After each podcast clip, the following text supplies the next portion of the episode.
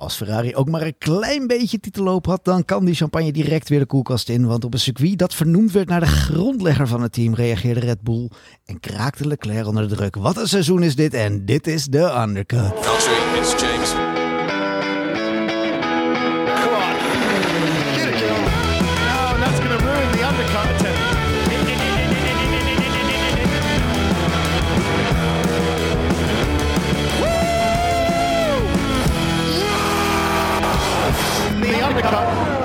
Is Ganne Broekers en bij ons in de studio hebben we ze weer. Ja, de twee broers Bakker, de twee oprichters van GP-blog, ze zijn er. En daar is hij dan, de e-driver in residence. Ben je wakker? Ik ben wakker. Heel goed. Ja, eh, mannen, eh, zeg maar, wat was eigenlijk jullie moment van, eh, van, het, van het weekend? Was het moment dat Hamilton daadwerkelijk op ronde gezet werd door, Hamilton, door, door Verstappen? Of was het Leclerc die eraf ging? Eh, Leclerc die eraf ging en Sainz die eraf ging. Gewoon complete drama voor, voor Ferrari eh, tijdens een thuisrace. Iedereen akkoord? Ja, de Great Equalizer. Ik had eigenlijk verwacht dat jullie eh, met Hamilton zouden beginnen. Zo, omdat we vorig jaar eh, alleen dat titelgevecht hadden gehad. Het, is nu, het gaat nu juist om een nieuw hoofdstuk Ferrari. Ik bedoel, Hamilton die, die reed helemaal nergens. Het ging, Ja. Hey, eh, het, Het ging nergens meer over. Dat ik, dat ik, dat Zijn ik- race. dat, eh, blijf verbaasd ben over eh, ja, dat jullie toch wel die, die rancune nu eindelijk achter je hebben kunnen laten en een nieuwe... nieuwe... Maar het, het was natuurlijk wel een momentje, hè, Leclerc, eraf. ja. ja, misschien toch al heel voorzichtig dan een beetje het druk van het kampioenschap. Ik bedoel, het is wel echt een hele grove fout. nou, Leclerc doet het wel vaker. Ik bedoel, kijk, eh, Zeker. het is, het is, hij kan verschrikkelijk hard rijden. En het is zonder twijfel een van de snelste coureurs op de grid. En wat ik een beetje zie, hè, als we naar Max teruggaan, hè, dan had Max nog geen hè, titeldruk, om het even zo te noemen, in 2017 uit mijn hoofd. Dat hij het seizoen wat slecht begon. Maar het was een beetje zo'n actie. Zo'n alles of niets. Terwijl, ja, als je gewoon zakelijk rijdt, dat zie je bij Max. Die heeft af en toe echt heel zakelijk gereden van die wist, ik kan niet winnen. Hè, en Leclerc die ging er toch vol voor, veel te agressief over een curb. En ja, echt punten weggooit. En dan is het nog goed afgelopen. Ja, eh, bijzonder goed afgelopen. Ik dacht heel eventjes, hij is eraf, hij is klaar. Het, het is... Het is eh, Nou ja, sterker nog, ik hoopte het ook wel een beetje. Ik wil zeggen, dacht je dat? Hoopte je dat? Maar eh, ik, ik vond het heel grappig. Ik zag gisteravond zag ik een foto uit eh, van vorig jaar. Ehm, ook op Imola. Exact dezelfde bocht. En dan zie je Leclerc precies dezelfde actie doen. Ook over de curb. ja, is het echt gewoon te enthousiast? Eigenlijk bijna te jong? Mm, Het is wel een bijzondere fout. Want het is eigenlijk een beetje dezelfde fout die Tsunoda toen maakte in de kwalificatie. Ik weet niet of dat vorig jaar was of twee jaar geleden. Eh, vorig jaar was dat sowieso trouwens. Ehm, toen hij er ook gewoon op... Die ging eigenlijk bijna op eenzelfde manier af. Alleen Leclerc spinde iets verder door. Maar om dit te maken tijdens een race... waar je al weet dat je met ja, nog redelijk listige omstandigheden zit... waar het al ja, de baan nog half nat is... waarin je Perez probeert op te jagen... terwijl je denkt, ja, je zit al binnen DRS-afstand. Die wagen van Ferrari die accelereert als een malle op dat rechte stuk. Dus waarschijnlijk als je gewoon even wat geduldiger bent... was die er misschien nog wel voorbij gekomen. Maar het was er nergens voor nodig. Te gretig. Dat Veel is te het enige gretig. wat het is. Ja, dat zei hij zelf ook. Ik, ik denk gewoon te gretig om, om het feit dat Red Bull toch wel wat sneller was dit weekend. In ieder geval tijdens de race. Ehm, en dat hij dacht, ja, nu moet het. Nu moet het, weet je. Versus set rood. Nu kan ik de komende paar races, kan, of tenminste de komende paar ronden, kan ik het gaan proberen. En ja, toen heeft hij er maar gas op gegeven. Hmm, en toen, eh, toen eh, was het too much inderdaad. Eh, Ja. Die andere Ferrari-coureur noemden we het ook eens even. Sainz. Wat, wat was jouw analyse ervan, David? Ja, botpech. Ik bedoel, Ricciardo eh, die ramt hem erin. En eh, ja, hij kan daar niks aan doen. Het is gewoon eh, verkeerde moment, verkeerde plek. Ja, ik hoorde iemand in onze groepsapp suggereren dat eh, auto's die vast stonden in dat grind weer aangeduwd moesten worden. Ja, het is gewoon wel...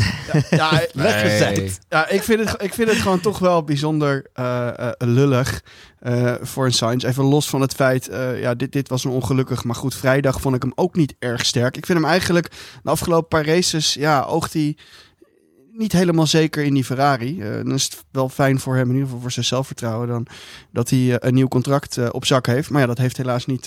dan is die vrijdag niet mogen baten. En ja, zondag werd hij lastiggevallen. Maar ja, hij stond dus vast.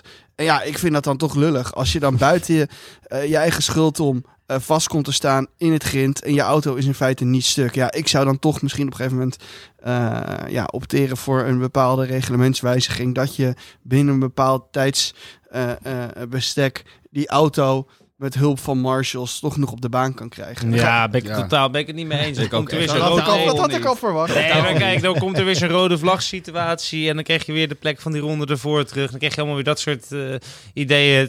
Weet je, dit circuit, we moeten echt verschrikkelijk blij zijn dat Imola terug op de kalender is. Hè? Nu met, na vorig jaar, eigenlijk met een contract van drie jaar hebben ze toch heel slim gedaan in de coronatijd toen.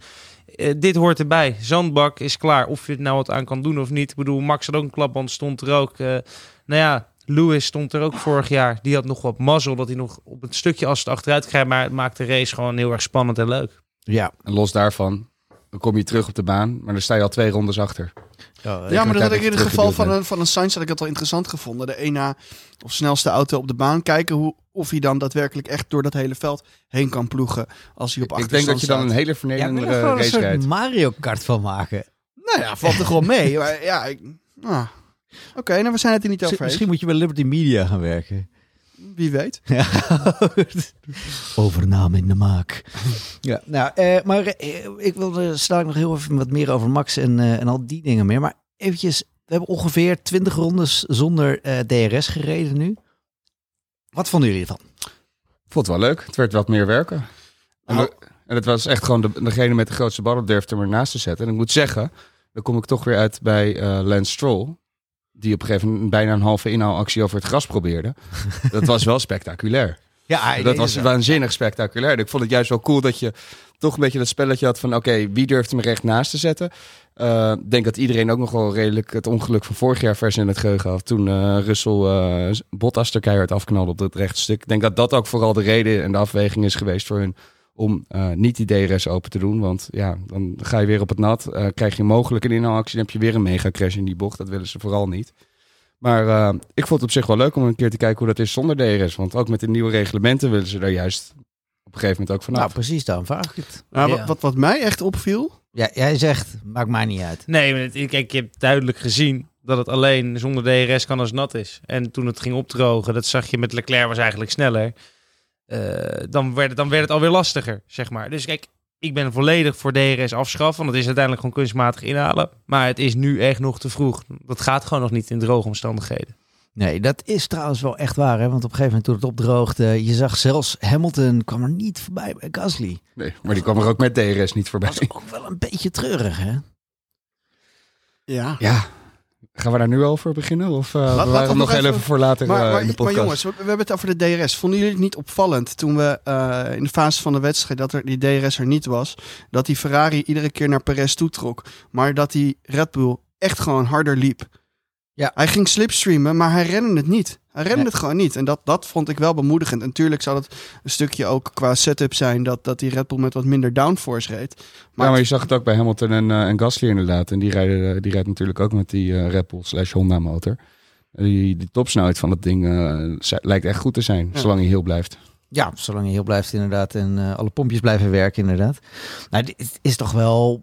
Ik, ik moet wel zeggen, ik heb er wel van genoten in die zin. Het is weer een mooi klassiek circuit. Eventjes niet meer in de zandbak eh, je rondjes rijden, maar echt eventjes ja, dat, dat, dat, dat Italiaanse gevoel erbij. ja, Weet je het niet? ja, zeker. En dat eh, interview na de sprintrace, na de race, die, die, die vent die dat deed, ja, dat- prachtig. Ik lag helemaal gevouwen. Ja, je kan ervan vinden wat je, wat je wil. Kijk, iedere race zou ik ook een beetje overdreven vinden. Maar je ziet in ieder geval heel veel emotie erbij. Ik vind, dat, eh, ik vind het wel echt heel erg leuk. Ja, hier noemt hij nu de sprintrace. Eerste, eerste van het seizoen met de nieuwe wagens. Eh, blijft nog steeds leuk, hè? Ja, ik vind het Oh. echt, echt leuk. Maar wij mogen meer van die sprintraces op de kalender komen. Los daarvan dat de vrijdag ook eindelijk echt leuk is met, om met een kwalificatie. Dus drie dagen actie, wat mij betreft, helemaal top. Oké, nou, dan hebben we het ook weer afgetikt. Wat zijn we het eens vandaag? Nou, ik ben het niet helemaal mee. Oh.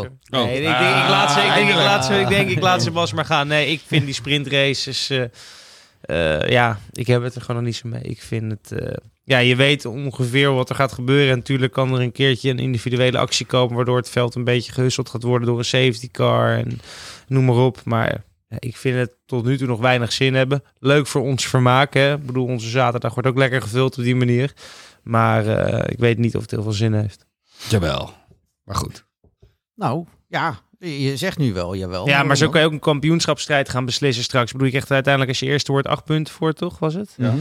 Nou ja, eh, in de sprintrace, de, de- uiteindelijk gaan we einde seizoen. Ik bedoel, eh, wellicht tikt eh, een Perez, tikt een Sainz eraf als het echt om de punt gaat. Die zit achteraan en zo kan je doorgaan.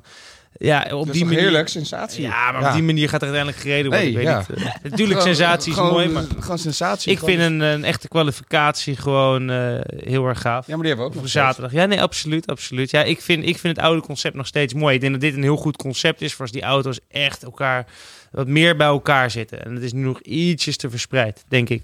Ja, Red Bull was eigenlijk al wel meteen heel erg sterk, hè? ook tijdens de sprintrace. Wat, wat, laten we daar even wat dieper in duiken. Wat, wat heeft Red Bull nou precies gevonden, waardoor zij ineens wel voor de Ferrari stonden? Ja, wat... Want wat we hadden het allemaal niet voorspeld, hè? Nee. Ik weet nog wel, dat vorige keer, twee weken geleden, zaten we hier allemaal met een sip gezicht. De Ferrari gaat weer winnen. Ja, ik denk dat wij ook niet de enige zijn die daar eh, zo over Nee, dachten. dat is waar. Ik denk dat ze een beetje de halve, eh, zo niet de hele wereld eh, daar een beetje over dacht. Nee, ze hebben in ieder geval een nieuwe vloer meegenomen. Ehm, en de verhalen die je leest eh, en hoort uit het team, is dat ze eigenlijk daardoor eh, hun, hun afstelling beter onder controle kunnen krijgen. Waardoor ze de banden in een beter ja, window wisten te krijgen. Waardoor ze dus eigenlijk eh, meer performance uit die wagen kon halen. Want je zag het ook tijdens die sprintrace, maar ook tijdens eh, de echte race is dat Ferrari eigenlijk een beetje problemen had waar Red Bull in Australië nu eh problemen mee had. Dus hun banden gingen er veel, heel snel doorheen. En heel raar ook juist is dat eh, de linkervoorband geloof ik van Leclerc juist heel veel eh, problemen had. Terwijl het een circuit tegen de, de klok ingaat. Maar juist daardoor kon Verstappen in de sprintrace terugslaan en ook gewoon wegtrekken. Want die Red Bull bleef gewoon veel, veel langer doorgaan. Ja, je hebt gelijk. Nee. Ik zat even te denken, eh, gaat hij tegen de klok in? We hebben niet een afbeelding van een klok die we nu... eh, en ik zat even in mijn hoofd. Jongens, jongens, wat flauw. Nee, Oké, eh, maar als ik even goed geluisterd heb naar je, zeg je dus die vloer die is anders. Bedoel je daarmee lichter geworden? Nou, gewicht eh, heeft Helmut Marko zelf ook aangegeven. Ja, daar, hebben ze wel wat aan gedaan dit weekend. Maar is nog niet de main focus. Want ja, volgens mij, wat een beetje het verhaal is dat hij ongeveer 10 kilo te zwaar is. Nou, dat heb je er niet in één update van afgeschaafd. Daar moet echt wel serieus meer, eh, meer voor gebeuren. Dus ik denk dat we dat gaandeweg komende ja, paar races wel gaan zien. Ehm, maar het is inderdaad wat je ziet is dat, dat eh, die auto gewoon minder last heeft van graining. En ik had het er net met David ook al over.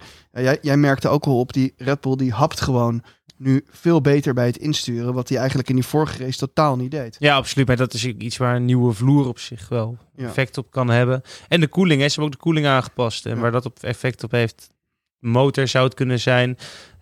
Hè, achter, achterbanden, misschien de achterremmen. Had Williams misschien ook even op moeten letten. Maar... nee, maar ik ben het wel met je eens dat die auto er beter uitzag. Zowel in nat als droge omstandigheden. Oh, hoe, hoe las jij dat dan? Wat zeg je? Hoe las jij dat? Hoe, hoe zag je dat? Eh, Je zegt hij, hij hapte beter? Nou, je zag dat Max bijvoorbeeld een eh, nou ja, langzame bocht, dat die auto op de voorkant toch wat te veel over de voorwielen gleed. Kan ook met temperatuur in de banden te maken hebben natuurlijk. Hè? Maar voornamelijk kijk je dan eerst naar de setup.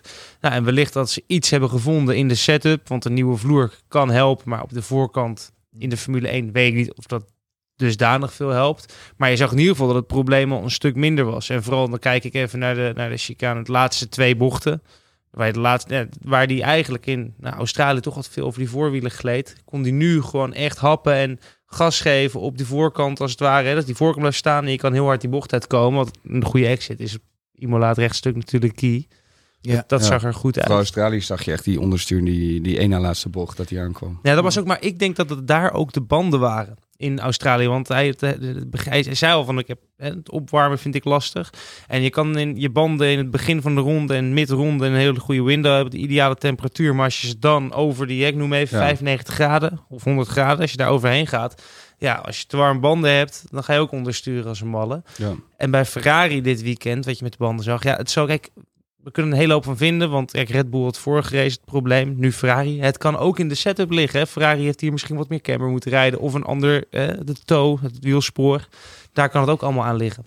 Horner zei, we hebben, dat vond ik eigenlijk wel opmerkelijk. Er werd gevraagd natuurlijk, waarom zijn jullie ineens zo snel? En ik had eigenlijk verwacht dat hij inderdaad over het gewicht zou beginnen of, of balans, wat het ook is. Maar hij had het vooral over de window. Hij zei, dat, die hebben we hier gewoon goed gekregen. En die, hadden, die konden we in Melbourne niet vinden. Maar Kunnen we even iets dieper ingaan over wat, wat ze bedoelt met window? Bedoelt hij met inderdaad de temperatuur alleen? Of, of, of, of hoe lang je hem op een bepaalde temperatuur kunt rijden? Ja, het is gewoon de optimale afstelling van de auto. En dat is een bepaald window waar je tussen moet zitten. Met inderdaad temperatuur, ook je aero-afstelling. Dat moet gewoon allemaal kloppen. En ja, blijkbaar, maar goed, blijkbaar, dat hebben we gezien. In eh, Australië hadden ze dat niet echt lekker voor elkaar. Ja, in, in afgelopen weekend wel.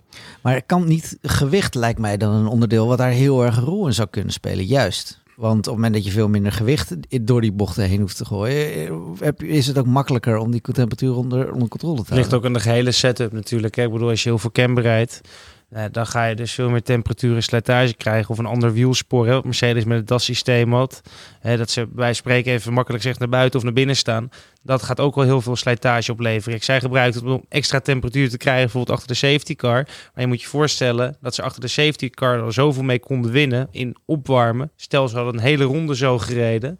Nou, dat wil ik niet zeggen dat je sneller bent. Maar dan worden ze wel veel warmer, waardoor ze heel hard slijten. Ja. En ik denk dat ze dat goed voor elkaar hebben ge- of gevonden hebben bij Red Bull. Hoe ze dat nu misschien een beetje kunnen vinden. Ja, ze leren natuurlijk ook steeds beter die wagen kennen. Dus het blijft een heel nieuw concept. Eh, ik bedoel, als je kijkt naar Ferrari überhaupt, dat die ook ineens nu weer als een gek gaan stuiteren, terwijl ze dat twee races lang niet gehad hebben.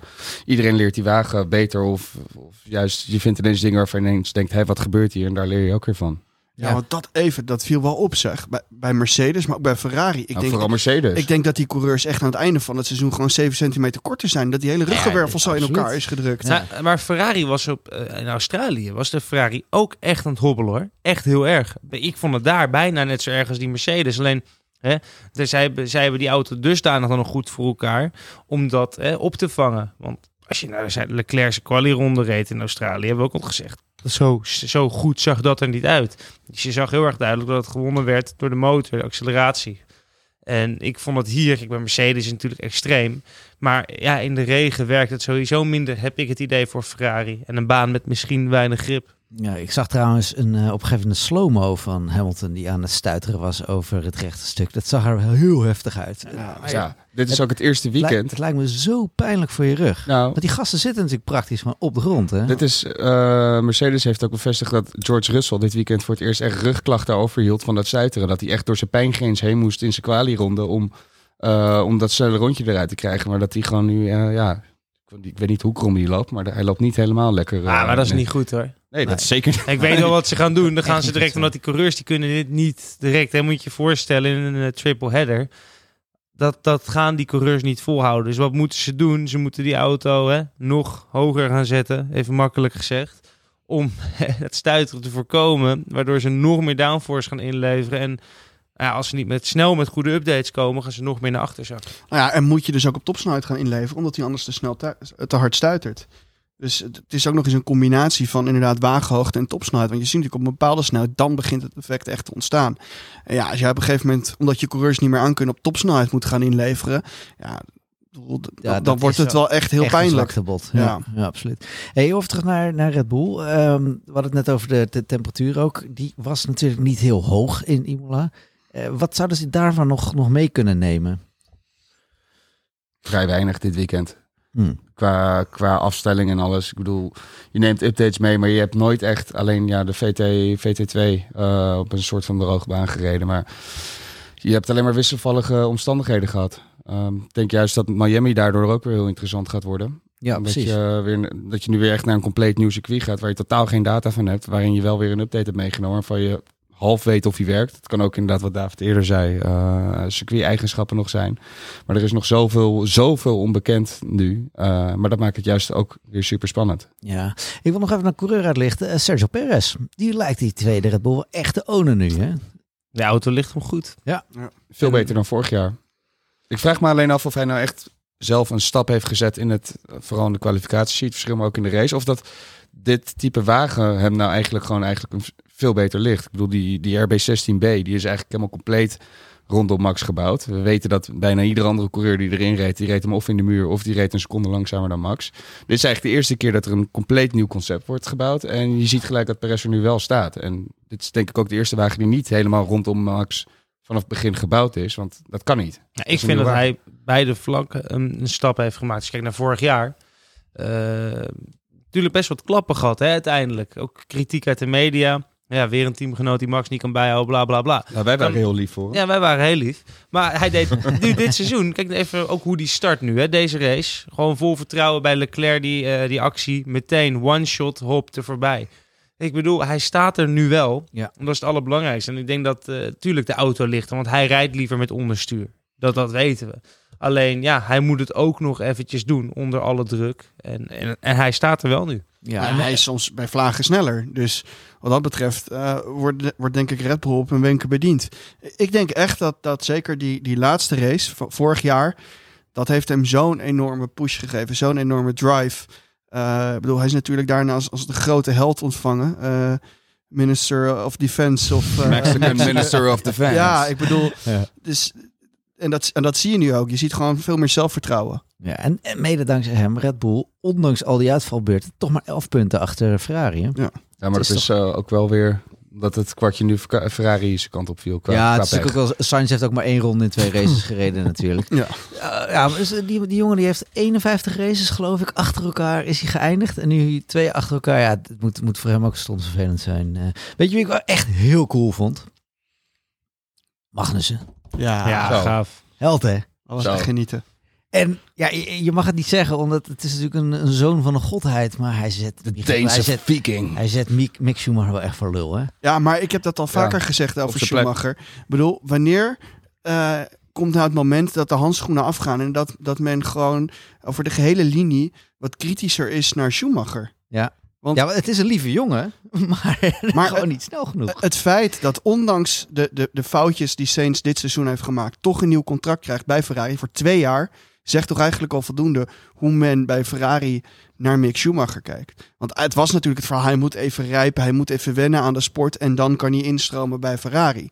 Maar ja, daar zitten ze bij de Scuderia toch niet op te, op te wachten nu. Maar denk je dat hij überhaupt nog naar Ferrari gaat? Nee, dat gaat niet meer gebeuren. Dat denk ik niet, hè. Maar kijk, kijk, ik vind Schumacher, eh, ik vind, hoort hij in de Formule 1 thuis? Nou, als je kijkt dat er wel een Mazepin in heeft gezeten, en een Stroll erin zit en een Latifi, dan hoort hij erin thuis. Want ik vind hem wel een stapje beter. Maar of je hem even kan vergelijken met een, een Norris, een, een, een Sainz, zegt de subtop eigenlijk, totaal niet.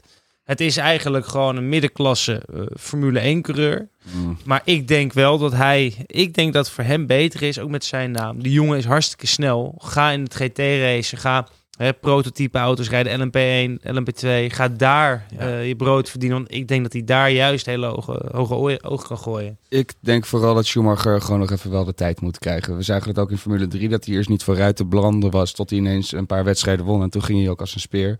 Dit is het eerste jaar dat hij echt naast een echt goede coureur rijdt. Ik bedoel, laten we heel eerlijk zijn, Nikita Mazepin, eh, los van zijn prestaties, hoe snel hij er ook bij Haas uitgeknikkerd is, zegt ook wel wat over hoe ze daar echt over hem dachten. Ja, er En- zullen, er zullen verder geen geopolitieke redenen aan ten grondslag, grondslag hebben gelegen, inderdaad. Ah, Ja, maar hoe lang krijg je de maar, tijd maar, in de maar, maar dan 1? alsnog, dan alsnog, er wordt wel heel makkelijk afscheid van hem genomen. En ook als je die aflevering in Drive to Survive ziet, hij maakte zich niet super geliefd bij het Nee, team. ondanks de prestaties Nee, nee, nee. eh, die ook nog eens tegenvielen. En dit is het eerste jaar dat hij echt rijdt naast een goed iemand. Dus geef hem even, laat hem daaraan optrekken. En misschien dat het nog wat wordt. Ja, maar hoe lang wil je dat iemand de tijd geven in de Formule 1? Ik bedoel, Nou, ik geef hem drie maanden. En dan over drie maanden mogen, we, mogen jullie mij of afzeiken of ik ga me gelijk halen. Het tweede jaar was meestal zijn piekjaar, hè? ook in de Formule 2. Tweede jaar piekjaar. Nou, Oh, kijk, ik- hij ik ga- je krabbelt alweer terug, hè? Nee, Je nee hij zou nu Nou. moeten knallen, maar het ziet er nog niet uit. Nee, Dat eh, kan nog. Maar, als je, kom, maar- maar we zitten vorig jaar hè, en het jaar daarvoor. Oh, Albon kritiek, Gasly kritiek, want ze zitten niet in de buurt. Schumacher staat er compleet naast nu. Echt compleet. Ja. Hetzelfde als Hamilton bij Russell, ik heb het straks over. Ja. Maar dat, dit mag, dan ben je niet zo hard. Ja, ik vind, ik vind, ik vind het wel slecht van hem. Hij Nee, moet wel in de buurt ook. staan van de Magnus. Hij heeft alle data, hè. hij kan overal naar kijken. Is het ook. Je zegt het maar alleen maar omdat het een aardige knul is. is En omdat ze achternaam meespeelt. Allebei. Maar alsnog, maar alsnog zoals ik zeg, van of jullie mogen mij over drie maanden keihard uitlachen of ik kom me gelijk halen. En Magnus is ook nog eens uit de Formule 1 geweest. Dat moet je ook voorstellen. Die komt en die Jezus, oont blijf jij even, blijf jij even doorgaan. En Magnus is ook nog eens iets aan de zware kant. Dus eigenlijk alles zou die tegen Oh, moeten die, hebben. die, die maar- wil ik gefactcheckt hebben. Maar, Die wil ik- en Ja. los daarvan, dus ze hebben een, eh, een minimum van 80 kilo, dus dat moet niet uitmaken. Veer- vierde, hè, na de sprintrace. Ja. Ja, nee, ik, Ja. Ik, ik, ik zeg het gewoon eventjes. Trouwens, eh, ik word ontzettend genoten In van, het midden, van het middenveld. Hè. Daar, daar was eigenlijk de race. eh, Maar de ook een hele race. grote trein, toch? En ook iemand die keihard in iemands land reed. Eh, die heb ik gemist. P3. Ocon. Oh, Norris. ja.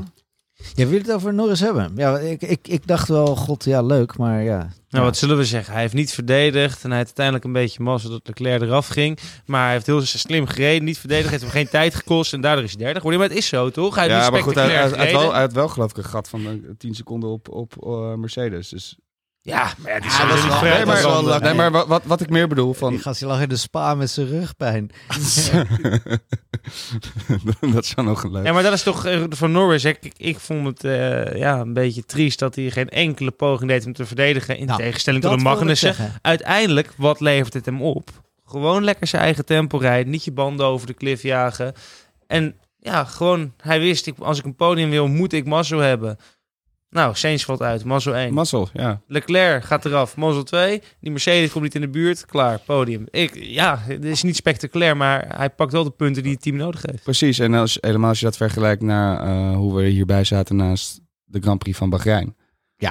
Nou, dat wilde ik dus zeggen. Wat mij De omslag opviel, daar. Wat, wat, wat mij opvalt en het midden, met die middenveldteams, is dat ze. eh, dat, het kan echt hero one day, zero next weekend. Het, het, je ziet bijvoorbeeld inderdaad McLaren, die, die rijden nu naar het podium toe. Alfa Trouwens, Tauri. eh Alfa Tauri, nou, die waren, die waren eigenlijk gewoon Nee, die kan niet eens een Williams inhalen. Precies. En eh, zo'n zo'n eh, Alpine was, was twee weekenden eerder gewoon echt een uitstekende, ja, bijna pole position. En hebben we, hebben we Alonso bijna nog zien halen in Ja, ik, ik vond het jammer ook dat Alonso er daardoor zo snel uitlag. Dat hij zijn halve eh, nou, bodywork verloor. ja, die halve auto die ja, uit elkaar. Ja. Ja. Maar eh, het is toch wel merkwaardig hè, dat die teams zo bezig zijn nog. Oh, we hier hebben hier toevallig zijn we sneller dan de rest. En, en daardoor zijn ze ineens supergoed. En het volgende weekend zijn ze gewoon een soort... eh, ja. Ja, maar, Maar ik- is dat ook niet een beetje te danken nu dat we nu eigenlijk ook het eerste echt volledige jaar hebben dat we met een budgetcap werken en met een nieuw concept? Dat ik denk met name dat het laatste, die nieuwe Ja. reglement, weet je. Ja, iedereen kan het de ene race gewoon Precies. ja, net voor elkaar, bij de andere kant weer gewoon net niet. En- Iedereen heeft dezelfde financiële middelen. Iedereen, een verschil in update kan zo eh, drie, vier plekken in de pickorde eh, betekenen. Ja, het doet me een beetje denken toch weer aan de jaren negentig, waar je dan Ja, af en dat- toe ineens Jordan op pole position had of zo. Dat je denkt, hé, waar komt die ineens vandaan? Ja, dat is toch super gaaf? Deze werkte goed. Ja. Ja, merkwaardig, maar wel ontzettend leuk om te vinden. Ik, tenminste, ik, ik, ik genoot er enorm van. Ja, aan, aan de kop gebeurde natuurlijk helemaal niet zoveel. eh ja, Max reed Ja, rustig niks. weg bij, bij Leclerc. En Perez was goed aan het stampen. Ja. Ja. ja, Saai, eigenlijk. wat me ook opviel aan McLaren was wat Zijdel zei. Eh, het was, leek heel veel zelfvertrouwen.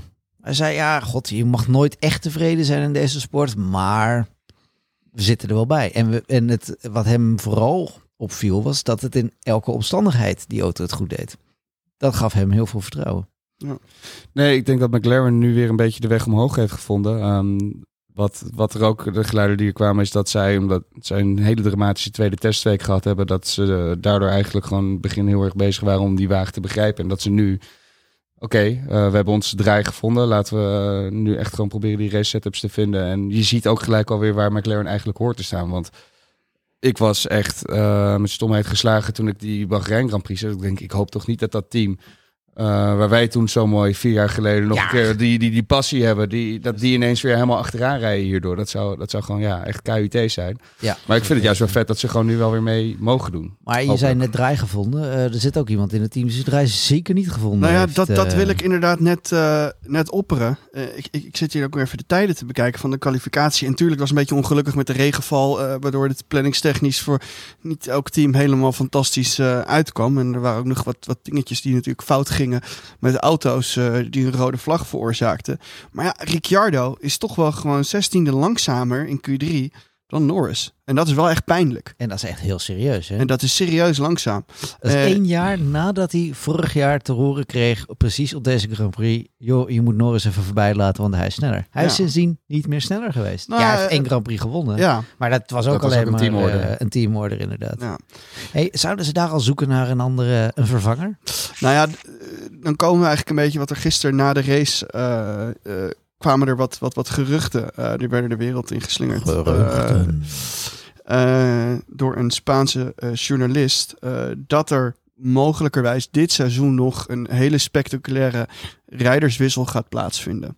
Nou, wat mij En- opviel aan dat nieuwtje is, het is wel een hele serieuze journalist. Het is geen journalist die grapjes maakt over Nee. het algemeen. Nou ja, dat, dat, dat is, maakt het inderdaad interessant. Eh, en daar worden eigenlijk een aantal namen, eh, ja, gaan een beetje rond in het geruchtencircuit. Eh de meest voor de hand liggende is Latifi, die het veld moet ruimen voor Piastri. Die dan wordt, eh, vanuit Alpine wordt uitgeleend. Maar het gaat echt over een wissel. En het zou heel spectaculair moeten zijn. En ik vind eigenlijk een Latifi eruit, vind ik niet heel spectaculair. Waarom zou je als William zijnde, er gezien de situatie zoals die is, ook financieel, waarom zou je Latifi eruit willen halen? Precies, dat is een beetje van, oh hier heb je de helft van mijn budget. Gooien we lekker de prullenbak in en we halen iemand anders Nou, binnen. we halen ook even de laten we eerlijk zijn. eraf. We kunnen wel 1, 2, 3, 4, 5 redenen verzinnen waarom. Ik bedoel, dat heeft hij de afgelopen, wat is het, eh 5, 6 races bewezen. Dat hij hem in de muur fout, dat hij te langzaam is. Kijk, dus wat dat betreft, als, je, als ze echt voor performance gaan, wat Williams dus ook eh ambieert met, met de nieuwe eh, eh, leiding daar. Ja, Snap toch niet ik zo dat. dat En ze hebben minder de verf nodig. Het is toch niet zo dat Albon hem in de tussentijd eh, echt, echt de sterren van de hemel rijdt? Ah, Nou, coureur. zo'n verschil hoor ja. met Latifi. Ja, hij is, hij is zeker sneller, maar het is, het is niet constant eh, dat ze punten missen door Latifi. En, of, en of je nou met die tweede Williams dertiende wordt of twintigste wordt, nou ja, dat kan niet, maar dat, dat maakt toch niet zo heel erg veel uit. Je hebt ook een auto die je op moet, moet ontwikkelen. hè. En als jij al met Latifi zo lang bezig bent, dan weet je uiteindelijk of je met die coureur de goede kant op gaat. Dat lijkt het van niet. We vergeten wel even dat Albon wel eh, die Williams wel gewoon in de punten heeft gereden dit seizoen. Nou, ik vind En dat Albon is een- het uitstekend doen. Precies, nee, maar Latifi doet dat niet. Maar goed, dat is dus, want we, we Maar dan je, en dan ga je hem vervangen met Piastri, dit- wat ook een gok is. Nou, die... Ik, Hij is sneller, dat, dat zeker wel. Ik denk Maar dat hij de snellere Australiër is dan Ja. Ricciardo. Maar gaat hij, eh, gaat hij Albon voorbij? Gaat hij punten rijden? Ik wil niet, nou, ik wil niet zeggen dat die album voorbij gaat, maar als jij twee coureurs hebt die op een enigszins gelijkwaardig niveau zitten, dan kan je ergens naartoe gaan werken. En nu ben je eigenlijk met iemand bezig die je op tempo moet krijgen, wat je niet wilt als team, want je wil ontwikkelen. En je wil gewoon twee mensen die naar één doel werken. En dat, daar gaan we een Piastri wel naartoe, want die kan wel echt serieus rijden. En die hoort ook eigenlijk in de Formule, 2, Formule 1 thu- thuis. Maar goed, we kwamen op die geruchten. Ja. Eh, en dat is Ja. een goede, een goede toevoeging eh, trouwens. eh, ik, ik, ik vond het ook een goede toevoeging. voordat ik weer doorheen ga. Da- daarom, daarom zeg ik ook zowaar niks terug. Maar het gerucht dat in de Spaanse media gaat, en natuurlijk moeten we dat met een korreltje zout nemen, eh, vanwege, de naam die ik, zijn? vanwege de naam die ik nu ga noemen. Oh. Ik wist dat je me ging onderbreken. Eh, is dat er, eh, wordt, wordt, ja, er wordt gesuggereerd dat er mogelijk dit seizoen een ruil gaat plaatsvinden tussen Alpine en McLaren. En dat Ricciardo en Alonso een swap gaan doen. Nou, vind ik het zelf Alonso terug naar McLaren. Nou ja, dat, dat is het gerucht wat je in de Spaanse En media Ricciardo, leest. Ricciardo terug naar eh, Renault. Renault Nou, Plus. hij heeft die mazzel dat eh, onze grote vriend daar niet meer eh, aan het roer eh, staat. Maar, maar waarom zou Renault of Alpine eh, Alonso laten gaan? Ja, Dat, Dat is dat, is, vraag. dat is, laat ik zeggen, eh, hij is wel heel interessant. Ook als je leest inderdaad wat hij zegt. Want het is een chockerende wissel. Dat zou het zeker zijn. Maar ik kan me niet voorstellen als Renault dat je Alonso met zoveel bombari hebt teruggehaald. En dat je dan nu zegt, oké, we geven hem aan McLaren. Waar ze waarschijnlijk nog waarom- dit, jaar, dit seizoen nog mee in gevecht zijn. en, waar, en waarom zou je als Alpine zijnde dan Ricciardo in je auto willen in plaats van Piastri? Ja, misschien budget. Want die heb je al onder contract. Misschien het zo Ocon nog. Ja, maar doet het ook niet slecht. Uiteindelijk zou het wel natuurlijk het, het masterplan zijn, of L-plan, zoals, eh, zoals hij op zijn achtervleugel had staan. Ja, Terugkeren in de Formule 1, jezelf in de kijker rijden en vervolgens alsnog in een Ja. top 3, top 4 team eh, eh, terechtkomen. En niet te vergeten dat hij natuurlijk goede vriendjes is met Zac Brown. Ja. Maar goed, het, het is in mijn ogen best wel eh, een vergezocht idee. Ja, heel Maar het. Maar het idee maakt me wel enthousiast. Mm, nou ja, goed. Ehm, ja, ik, ik, ik snap wel de neiging om, om Ricciardo halverwege het seizoen te gaan vervangen. Want die jongen die zit echt niet meer op zijn plek. En dan maar heb- of je dat dan moet doen met Alonso... Wat, ik, ik snap helemaal niet wat, wat Alpine daarmee te winnen zou hebben. Nee. Waarom Maar misschien hebben ze, eh, willen, willen ze een coureur minder betalen. Dat zou Misschien wordt Alonso te duur aan Ja, maar- worden of zo. Ja, maar dan zou je inderdaad een Piastri gelijk erin zetten. Ja, dan die zet je je er toch voor een, Piastri eh, een appel en een ei, zet je die erin. Ja, Ja, maar dat is dan- geen echte zekerheid. Met Ricciardo heb je nog wel enige ervaring. Exact. Ja, maar met Ocon, die is op zich ook niet onervaren meer. Dus die kan dan, ja, zou je hem de le- teamleider moeten maken. Nou, dat gaan ze niet doen. Weet je wie ik zat te denken? Dat, kijk, het gaat niet halverwege het seizoen. Maar als je McLaren bent, zou het best interessant zijn om naar Gasly te gaan kijken. Mhm. Die wil graag weg uit die Alfa Tauri. Eh, het lijkt me dat de weg naar eh, Red Bull versperd is. Ricciardo terug naar Alfa Tauri. Nou, dat misschien. Nee, maar kijk, met, met ja, Ricciardo. Met Ricciardo naar Aston Martin, waar Vettel misschien stopt. Kijk, ik, ik denk dat ieder subteam, dus zeg maar gewoon net, net niet in de top 3 zit, serieus moet gaan kijken naar Gasly. ja, nou, Gasly. Gasly. Dat dat denk ik echt. Maar als je Gasly bent, dan heb je echt niks te zoeken bij Aston Martin, want die gaan niet vooruit. Nee, maar eigenlijk heb je heeft die City prima. Want ik bedoel, bij een, bij een eh, Alpine, ja, wil je daar echt zitten? Ja, misschien als, als Fransoos is dat een interessante, Fransoos, ja. is dat een interessante match. Maar ja, ze hebben Ocon. Ook een Franse coureur.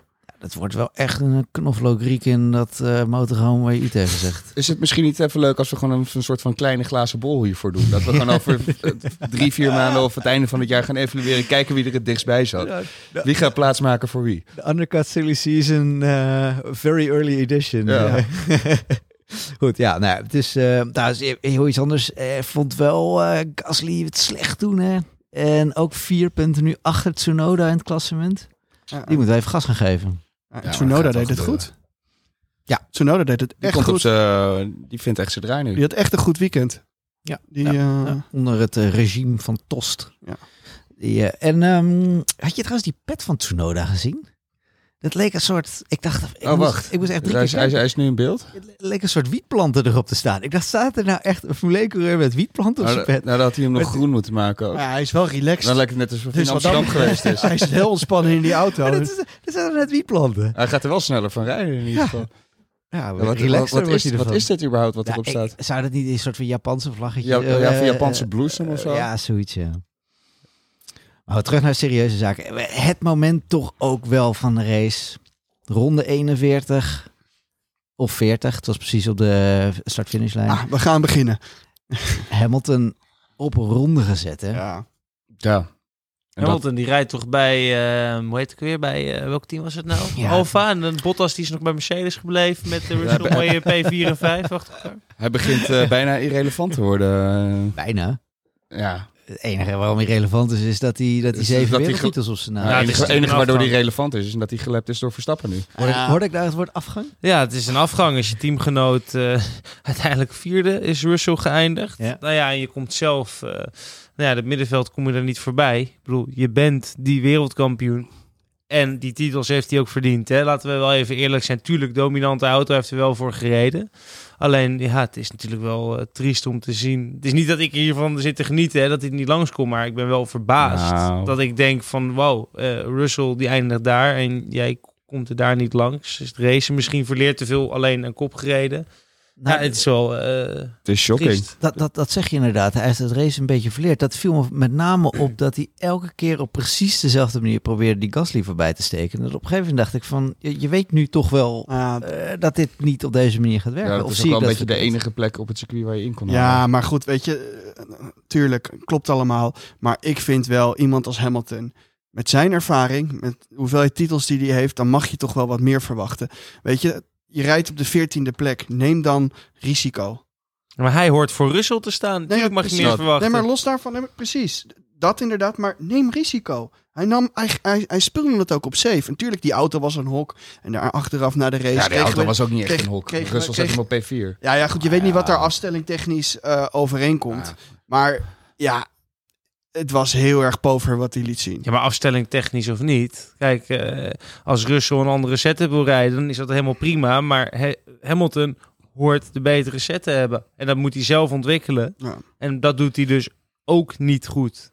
Want eh, ze rijden duidelijk niet dezelfde setup. Het is opvallend dat Russell ook nog eh, voor deze Grand Prix zei van ik ken mijn plek, ik ga ook geen teamleider zijn. Maar goed, als Hamilton blijft rijden zoals hij nu rijdt, eh, gaat dat misschien op een gegeven moment ook wel nodig zijn. Ja, absoluut. Want viel het jullie trouwens ook op, eh, waarschijnlijk heeft iedereen het wel gezien, die eh, gefrustreerde Toto Wolff die bijna Hamilton leek uit te kafferen. Of volgens mij was het op vrijdag. eh, ja, dat was ja, eventjes ja, ja, in, ja, ja, ja. eh, voor de race inderdaad, ja. dat was Dus, echt eh, alsof hij een schop onder zijn hol kreeg en de pitbox uh, Maar dat is dan wel weer een groot contrast met wat hij zei na de race eh, door de boordradio. Ja, maar goed, je moet, je moet Hamilton ook blijven motiveren. Ja, nee, tuurlijk. Maar kijk, wat, wat ik voornamelijk echt wel grappig vond, afgelopen weekend en met name na de race, eh, is onze grote vriend eh, Nico Rosberg.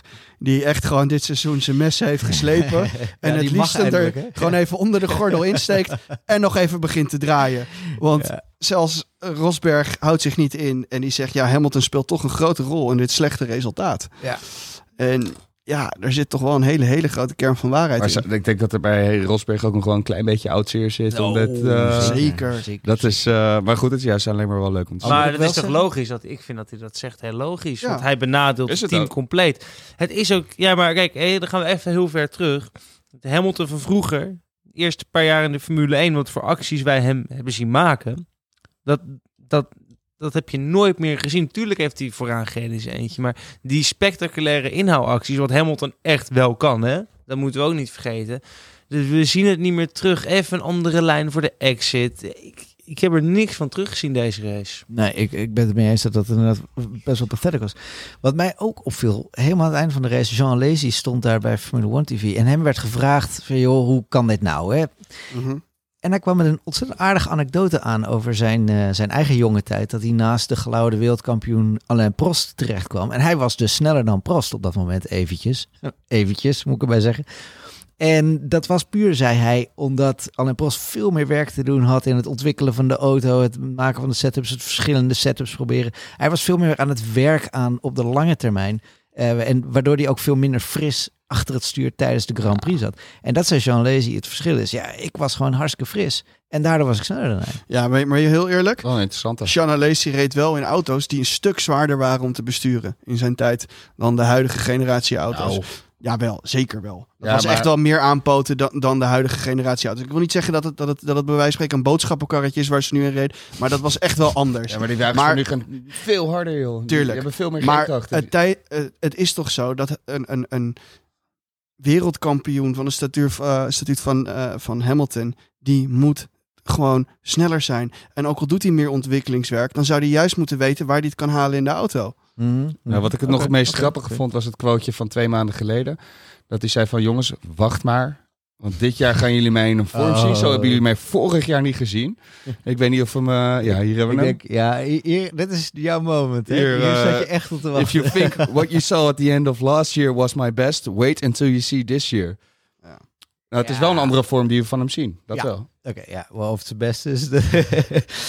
Hem werd gevraagd, eh, joh, eh, wat, heb, wat, wat, wat what does it show? En hij antwoordde, this just shows how wrong we've got it. Ja. Ja, maar dat zegt hij goed. Dat denk ik, ja. Dat, dat, is ook zo, ja. Hij heeft, het team heeft het verkeerd, maar uiteindelijk zit hij er zelf ook niet bij, want Russell bewijst dat er wel wat meer uit die auto te halen valt. Daarover gesproken, hoe, eh, hoe zal eh, Bottas zich gevoeld hebben toen hij eh, toch wel heel dicht achter Russell reed? Ik denk dat hij zich heel goed heeft gevoeld. Ja, ja, maar toch zag je de, eh, de Bottas ook alweer terug die bij Mercedes zat. Die hij durfde niet. Hij durft Ja. niet. Hij durft niet. Hij zet hem er niet naast. Had je Hij gaat gewoon niet gedaan? net even die, die twee meter later remmen om het toch te proberen. Ja, maar jongens, kom op, kijk even welke positie die rijdt in wat voor auto. Zeker, maar dan alsnog. Ja, hoe heb Oh, jij het gedaan? dan laat ik zeggen dat- Nou ja, maar Formule 1 bestaat uit ego's. Als je geen ego hebt, dan kom je er sowieso niet in. Precies, dat heb ik. En nou, geloof mij, ik denk als, hè, als, we, als, als Lewis, Leclerc of Max in, hè, in die auto van Bottas had gezeten, in die situatie, die hadden alle drie, hadden ze me gewoon tussen gestoken. Precies. Want die Mercedes die wijkt waarschijnlijk toch wel uit. En dat is precies waarom Bottas eh, geen wereldkampioen heeft kunnen worden bij Mercedes. Oh, mooi, mooi, mooi, mooi. Ehm allerlaatste dingetje eventjes. Eh, 27 punten verschil nu. Tussen Max en eh, Leclerc. De heat is on. Ja, het is, het is voor Red Bull een, een heel belangrijk weekend geweest. Om, en vooral zeker nu, omdat Ferrari echt een, een, een draak van een weekend heeft gehad. eh, om op deze manier terug te slaan. En ik zit even te denken, wat was vorig jaar nou het grootste puntenverschil tussen Hamilton en, en Verstappen? Dat was geloof ik op zijn max iets van 33 of 35 punten. Even Ja, snel. volgens mij dat was rond het, het circuit, of eh, vlak na Monaco denk ik ongeveer. Was Ja, of naar Oostenrijk. Toen had hij volgens mij echt... eh, en daarna ging het...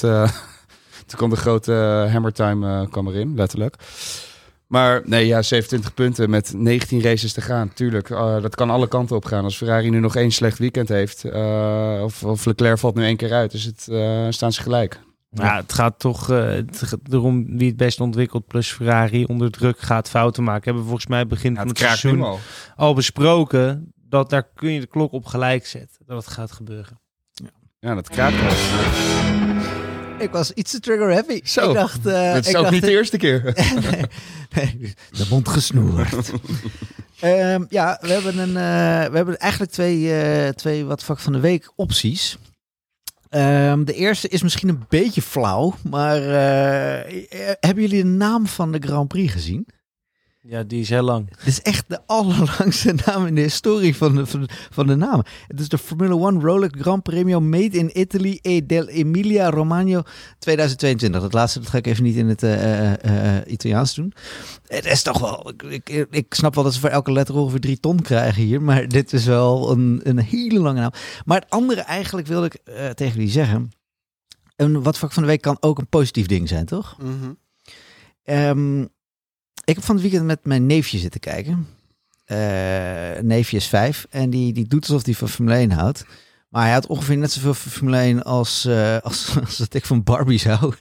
Eh, dat weet je, ik heb echt diep respect voor alle vaders van Nederland die op de een of andere manier met kinderen Formule 1 kunnen kijken. Ik heb, ik heb kleurplaten uit zitten printen voor hem. Ik heb, ik, heb zitten, ik heb hem zitten entertainen terwijl ik bezig was die Formule 1 Grand. Het is onmogelijk om een Formule 1 Grand echt goed te kijken als je met zo'n met zo'n jengelend kind ernaast zit. Het is best een schattig kind hoor, begrijp me niet verkeerd.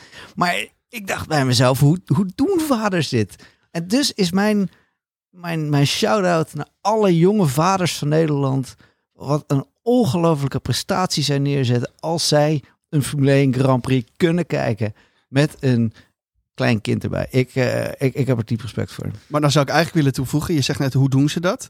Laat het weten in de comments. Stuur Ja. jullie foto's naar ons. We zijn heel benieuwd hoe jullie die tijd tijdens de Grand Prix doorkomen. Ja, maar ik, ik zeg je oprecht, ik zag alleen maar bevestiging over het feit dat ik een zeer ongeschikte vader zou zijn.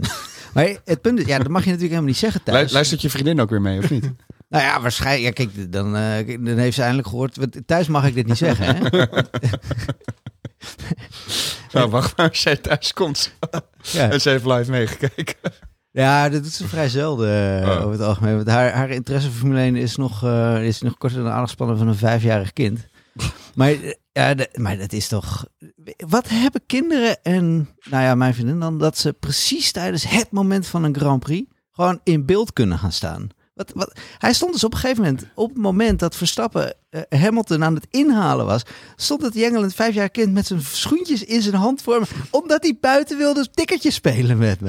Ik dacht bij mezelf, tikkertje, ik heb net tikkertje met je gespeeld. En dan ben je het buiten, ben je tikkertje aan het spelen. Zegt hij, nou, ik wil eigenlijk liever pistooltje spelen. Dus, eh, pistooltje spelen, het is hier in Oekraïne, zei ik toen. Maar ja, dat snapte hij natuurlijk weer helemaal niet. Ja, vervolgens zit je, zit je dus in dit soort gesprekken met zo'n vijfjarig kind. En dan vraag je je af, waar ben ik mee bezig? Nou, jij bent duidelijk nog niet klaar voor kinderen. Dat zijn niet zeker. Dus, conclusie wat Grappig dat jij zo slecht die race hebt gevolgd... en dat jij zo goed nog deze podcast zo aan elkaar kan praten. Ja, dankjewel. Dat is, ook wel best, dat is wel een complimentje waard, hoor. Ja, ik kan wel iets. Staat rek aan, of niet? Ja, die, die ga ik echt tot het einde der tijden binnenkrijgen. hè? Ja, die gaat nooit weg. Voorbeschouwing Miami. Fantastisch. Formule 1 gaat naar Miami toe. Zijn jullie excited? Ja, ik heb eh, wat renders zitten kijken ook van het circuit. Eh, los van dat eh, ik eh, de locatie vet vind, eh, omdat dat ook best wel een gaaf NFL-team is. Maar dan ga ik naar een hele andere kant. Vind ik het heel vet dat ze het wel doen, ondanks het hele gezeik van alle bewoners daar. Het circuit ziet er redelijk snel uit. Doet me eigenlijk een klein beetje denken aan, aan Saoedi-Arabië. Nou, daar waren we in eerste instantie allemaal super kritisch over. Maar uiteindelijk was dat best op zich een gave race. Alleen al om te kijken hoe hard ze daar doorheen gingen. En ja, gewoon Miami. Dat is toch wel gaaf. Het is toch gewoon wel echt een gave eh, locatie voor een race eh, straks. Ik bedoel, we hebben het vorig jaar gehad over die beelden van Zandvoort. Maar als je straks die beelden hebt, ik hoop ook dat ze een soort van ethisch filter overheen gooien, weet je. En dat je een beetje van die synthwave-achtige muziek krijgt met Lamborghinis die er doorheen... Maar het, is wel gaaf. Het is, blijft Miami. Je wil helemaal Miami Vice gaan. Ja. Maar ik kreeg ook wel een beetje Las Vegas vibes van het idee dat je over een parkeercircuit of parkeer, parkeerterrein aan het racen bent. ja, maar als je ziet in die renders hoe het gebouwd is... Het is niet zo, zeg maar, zoals ze toen in de jaren tachtig hadden gedaan... dat het echt een soort van... Een soort van eeuwig herhalend circuit is letterlijk op een parkeerterrein. Ze kleden het dan wel, wel mooi aan. Maar- Ook wat je zag bij Saudi-Arabië. Dat, Maar is precies. een spannend circuit? Is het een leuk circuit? We gaan, ik, ik heb, ik, ik vind, heb ik er zin in? Ja en nee. Aan de ene kant, ja, wat we weten niet wat we kunnen verwachten, maar Miami, vette plek, hè? Voor de, voor, voor, voor de, voor de aandacht natuurlijk geweldig. Mijn andere kant vind ik, Amerika heb je zoveel vette circuits. Eh, als je dan op zo'n soort circuit wil rijden, dan ga je naar Long Beach. Hè? Eh, je hebt Road America, wat in mijn optiek ook echt wel redelijk klaar is voor Maar de Long Formule Beach gaat 1. weg, toch? Dat gaan ze, daar gaan ze een soort van pakhuis van maken. Ja, dat, dat weet ik niet exact, maar je hebt er zoveel legendarische circuits. Laguna Seca, Road Atlanta, Laguna Road Seca, America. maar dat, dat zou dat kunnen met die huidige auto's. Nou, Laguna Seca, Oh, dat Laguna Seca denk ik niet, maar een Road America bijvoorbeeld wel. En ik snap niet dat we naar Vegas en Miami gaan, terwijl wij in dat land, en de Sonoma, dat, dat kan denk ik echt niet met Formule 1, maar waar zoveel circuits zijn, die rijp zijn voor de Formule 1, die ontzettend gave geschiedenis hebben, plus als daar een IndyCar of een NASCAR is, dat ze helemaal afgeladen zitten. Ja, ik vind dat toch ergens heel erg jammer dat we toch weer naar zo'n aandachtscircuit, eh, om het even eh, een kunstmatig circuit moeten. Dat moet ik even, moet ik even kwijt. Ja, maar dat is wel wat ze willen. Ze willen naar destination cities. Ja, omdat die allemaal geld eraan geven Ja. natuurlijk. Maar dat wil niet zeggen dat wij als, als, als liefhebbers, als puristen daar nou eh, met evenveel plezier naar kijken. Nou, ik moet zeggen, ik zat naar het circuit te kijken. Moet het nog maar zien dat het een leuke race wordt. Hè? Het verschil met Jeddah is nog wel... Jeddah staan die muren er zo dicht op... dat je constant idee is gaan... Ja, oké, er kan ook met iemand doodgaan. Wat overigens niet per se leuk is voor mijn hart. Maar eh, dat maakt het wel extreem... eh, eh, hoe noem je dat? Eh, spannend. Exciting. Ik ben blij dat je nog wel een beetje morele radar eh, ook hebt. Dat je niet alleen maar... eh, Nou, kijk, de eerste keer dat we Jeddah hadden, dat was natuurlijk in de volle glorie van de titelstrijd van Max en Lewis. Dus ik denk, daardoor is Ja, maar het ook dit jaar was hij leuk. Tuurlijk was het leuk, maar ja, ik vind, ja, ik vind het, hè, vanaf, als we gaan kijken naar oudsher van de Formule 1, zou jij het in de tijd van Senna en eh Prost, zou je dat circuit op de kalender hebben gezien? Totaal niet. Waarom Nee. niet? Het is geen echte, echte racebaan. Kijk, Nee. Monaco ook niet, maar dat heeft altijd de naam gehad. En nu willen we steeds meer van dat soort dingen gaan toevoegen, wat uiteindelijk een optocht wordt. Nou, met godzijdank met de nieuwe auto's niet echt meer. Akkoord. Mijn voorkeur gaat toch uit naar de klassieke baan. Ja, en plus, het, het, de unique selling point van dat circuit is geloof ik... als je op het dak van het stadion staat, dan kun je alle bochten zien. Oh, leuk zeg! Ja, leuk als Nou, ze dan- achter elkaar aanrijden. Dan moeten we daar gaan staan, jongens. ja, Laten, we daar, gaan- laten we daar de Nee, podcast maar jongens, we zijn nu heel negatief. Ik denk dat we het gewoon even één race de kans moeten geven. Kijk, je hebt drie DRS-zones. De auto's kunnen elkaar in ieder geval beter volgen. Dus je krijgt gewoon een enorm slipstreamfest. Wat eh, ja, misschien wel heel interessant kan gaan worden. Drie DRS-zones. Auto's die elkaar dicht eh, volgen, hele hoge topsnelheid. Ja, ik denk dat je het eigenlijk moet gaan zien al- als eh eh Baku met dat hele lange rechte stuk. Maar dat gewoon vaker. Nou, dat levert af en toe best wel spectaculaire beelden op. Dus ja, maar ook daar weer, dat is heel spectaculair... omdat die muren zo dicht bij, die, bij, bij dat circuit staan. Ik weet niet trouwens hoe dat bij Miami zit. Hoor. Het kan zijn dat dat daar ook het geval is. Daarom zeg ik, laten we even wachten tot de eerste race. En dan over twee weken kunnen we oordelen wat we ervan vinden. De glazen bol. Oh-oh. Nou, dan mag je maar meteen beginnen met een voorspelling. Nou, dan denk ik dat eh, Verstappen deze gaat winnen. Simpelweg omdat ik de topsnelheid afgelopen weekend, eh, ook zonder DRS, heel indrukwekkend vond van die, eh, van die Red Bull. En ja, ik ga eigenlijk gewoon, gewoon voor een Perez, P2 en de Claire 3. Eigenlijk eh dream eh, oplossing. Ik ga voor een eh, herhaling van dit weekend. Nou, top 3 top drie wise en Ferrari wise. Oké, oké, oké. Ik waardeer eh, jullie eh, optimistische voorspelling. Maar ik denk nog steeds dat Ferrari de snelste is. Vooral als die direct wat downforce eraf halen. Dus ik zeg Leclerc 1, Sainz 2, Verstappen 3. Ja, ik ben het daarmee alsnog wel eens met Sebas. Ik denk dat de topsnelheid van Red Bull, want die rechte stukken zijn wel echt lang, dat die wel doorslaggevend gaan zijn. Welke unicum, hè? Dat, dat, dat Thierry het met mij eens is. Ja, Ja, ik, ik, kan je af en toe eh, wel gelijk geven. Ja, ik, ik ga jullie vaders dadelijk even opbellen. Vertellen dat er toch iets goed gegaan is. Hm. Eh, nou goed, dan voorspel ik natuurlijk iets anders. En namelijk dat Max hem wint. Dan eh, Leclerc consolideert en eh Sainz. Dat is wat ik denk. Ja, dit was alweer de zesde undercut van 2022. Met dank natuurlijk aan de gasten in de studio's en natuurlijk alle luisteraars. En natuurlijk tot 9 mei. Country, it's James.